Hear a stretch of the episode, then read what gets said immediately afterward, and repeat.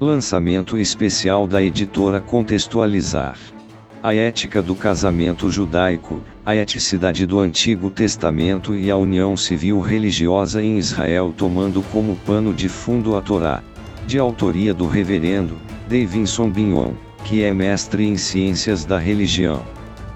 O objetivo da obra é desenvolver a eticidade das questões relacionadas à união civil religiosa em Israel, usando como base a Torá, e tomando como ponto de partida a experiência do casamento de Moisés com a mulher cussita, e a reação enigmática de Miriam e Arão, conforme registrado em Números, capítulo 12, versículo 1.